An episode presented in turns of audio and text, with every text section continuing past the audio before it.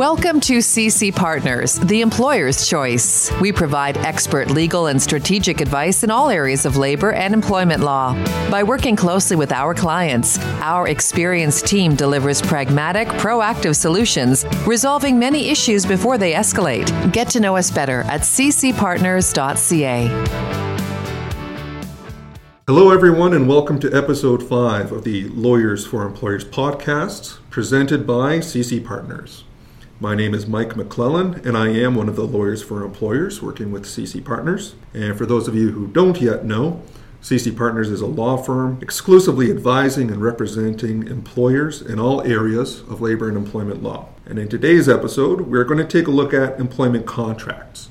What are employment contracts? What terms are implied in all contracts? And why do you want to have a written contract? I'm joined today by two of my colleagues, Kelsey Orth and Brian Silva. Good morning. Good morning.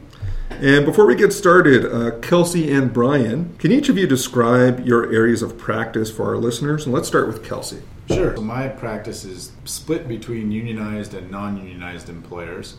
But I would say that even in the unionized employers, we have employment agreements for all of those non union employees that run on the management side or other non union employees. So you can't escape employment contracts. And what about you, Brian? Uh, yeah, I'd say a, a, large focus of my practice is wrongful dismissal litigation, and the issue of whether your contracts are enforceable comes up in almost every one of those types of cases. So, like Kelsey said, you can't escape it. Now, for those of you who have already listened to episode one of the Lawyers for Employers podcast, or have read some of our blog articles on the topic at www.ccpartners.ca, you already know that all employees have a contract for employment, even if it is not written down. The law has developed a number of implied terms of employment that apply when there is no written contract. So, Kelsey, let me turn to you first. What implied terms of employment bind employees? Sure, thanks, Mike. First of all, you have to be able to expect your employees to attend work and to do what you tell them. We, we refer to that as the duty to attend work, perform work as instructed. You can also expect a certain level of fidelity from employees. They have to be doing work for you as the employer during the time that they're at work. They can't be competing with you in terms of working for another employer, working for their own business that competes with the employer when they're supposed to be doing work on the behalf of their current employer. They also have a general duty not to be insubordinate or insolent toward those directing their work. And finally, there's a duty to work safely that's implied in every employee's terms of engagement. And Kelsey, in your experience, what happens if an employee breaches these implied terms? So, as an employer, you have the right to discipline employees, and the method and severity of that discipline will depend on what kind of progressive discipline policy you have in place. The law does expect generally some type of progressive discipline to occur before you reach that what we call the corporal punishment of employment, which is termination. So disciplinary responses can range from a verbal or a written warning unpaid suspensions, and then finally that, that last and really final step of termination. Thanks, Kelsey. Uh, Brian, I'm going to turn to you now. Can you identify some implied terms that apply to all employers? Sure, thanks, Mike. So, some of the implied terms that employers are bound by are found in the various employment statutes, such as the Employment Standards Act, Occupational Health and Safety Act, or even at common law. I guess I'll start with the duty to provide work and pay wages. So that's set out in the Employment Standards Act, such as minimum wage requirements. There is a duty for an employer to keep a safe workplace. That's found in the Occupational Health and Safety Act. There, of course, is a duty to provide breaks and meal periods and, and certain time off of work, and that's found in the Employment Standards Act. And one that we place a lot of, of focus on just because it ends up being the, uh, the reason for uh, litigation is of course, the duty to provide notice of termination or pay in lieu thereof. And we see this in both the Employment Standards Act, but also at common law. Yeah, I think you make a good point, Brian, that that there are certain statutes, specifically in Ontario, that guide employment relationships. And it's important to note that you can have a written contract, but you can have terms of a written contract that go against what the written laws say. But Brian, you also talked about uh, termination and entitlements at common law. What is common law notice of termination and how do we calculate it?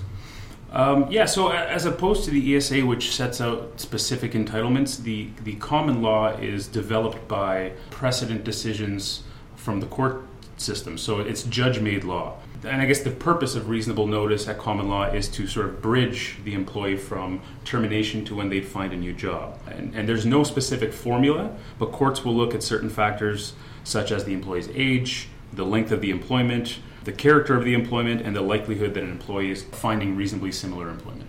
Now, Kelsey, we know that the Employment Standards Act in Ontario has notice provisions roughly one week of notice for each year of service, capped at eight weeks. How does the common law typically compare? Well, the, the common law is obviously a, a much greater entitlement, and I should shouldn't say obviously. Maybe it's not obvious, but to us who deal with it on a regular basis, it is a significantly higher obligation for employers, being that it's generally regarded as about a month per year of service, or can be as high as a month per year of service, with a general rule or expectation that that not exceed 24 months. Although we have seen in the last couple of years some decisions going above that what used to be considered the, the soft uh, ceiling of 24 months, and we've seen one for 27 months for a particularly long term employee. I think that was a case out of BC. So it is something that employers really need to pay attention to when dealing with their employment contracts and situations because if you don't limit those entitlements, that's what you're up against the, the common law. Now, the the notice periods we've been talking about kind of assumes that there's no end date in the contract. Employers should know that you can put an end date in a contract, or you can have a contract that's limited to a particular project or a particular season. Uh, and then, you know, the contract, the employment just ends at this specified end date. But be careful because if you have an employee in a fixed term contract and you bring them back year over year, season over season, and it just can be taken for granted that the person is going to come back for more work. Eventually, the courts are going to say this isn't truly a fixed term contract. They're going to interpret it as an indefinite term contract, and our regular notice of termination rules are going to apply. And Mike, if I could just add here, some of Ontario's highest courts have also warned employers that if you do have a fixed term contract and you terminate someone prior to the end of that fixed term, that you need language in the agreement allowing you to do that. If not, you may find yourself having to pay someone out for the rest of that term. That's a good point, Brian. So, if an employer has a choice, typically we would rather provide an employee with notice of termination under the Employment Standards Act than the common law. And the way to do that is to have a written contract of employment with specific terms of what the employee is entitled to on termination. Some people do find this surprising. The Employment Standards Act doesn't always apply in terms of its notice of termination provisions. What it actually does is set the minimums that can go into a written contract. So, another hot button issue in recent case law, and our colleague Susan Crawford won a great decision at the Ontario Court of Appeal on this issue this year, is entitlement to be paid a bonus after termination. Brian, what did the court say in that case? In that case, the employee was general counsel for the company, so he was their lawyer, and he negotiated and signed a contract that included a term that he had to be an active employee at the time that bonuses were paid in order for him to be entitled to receive his bonus. Now, it also had language limiting his entitlements to notice of termination. So his, his notice period was a fixed period of time that he had negotiated. So when he was terminated from employment, the court determined that the payment date for the bonus fell outside of the negotiated notice period. So he was not entitled to receive that bonus. And, and we've blogged on this case on May 4th, 2017, and you can find that at www.ccpartners.ca. And I'd actually like to warn employers that in order to disentitle an employee to bonus payment they might be otherwise entitled to upon termination, you need very well prepared language to do that, and, and that's one of our specialties here at CC Partners. So I'm going to shift gears right now, and I want to talk about how we can make sure that our employment contracts are actually enforceable. And we got a good question from a listener via Twitter.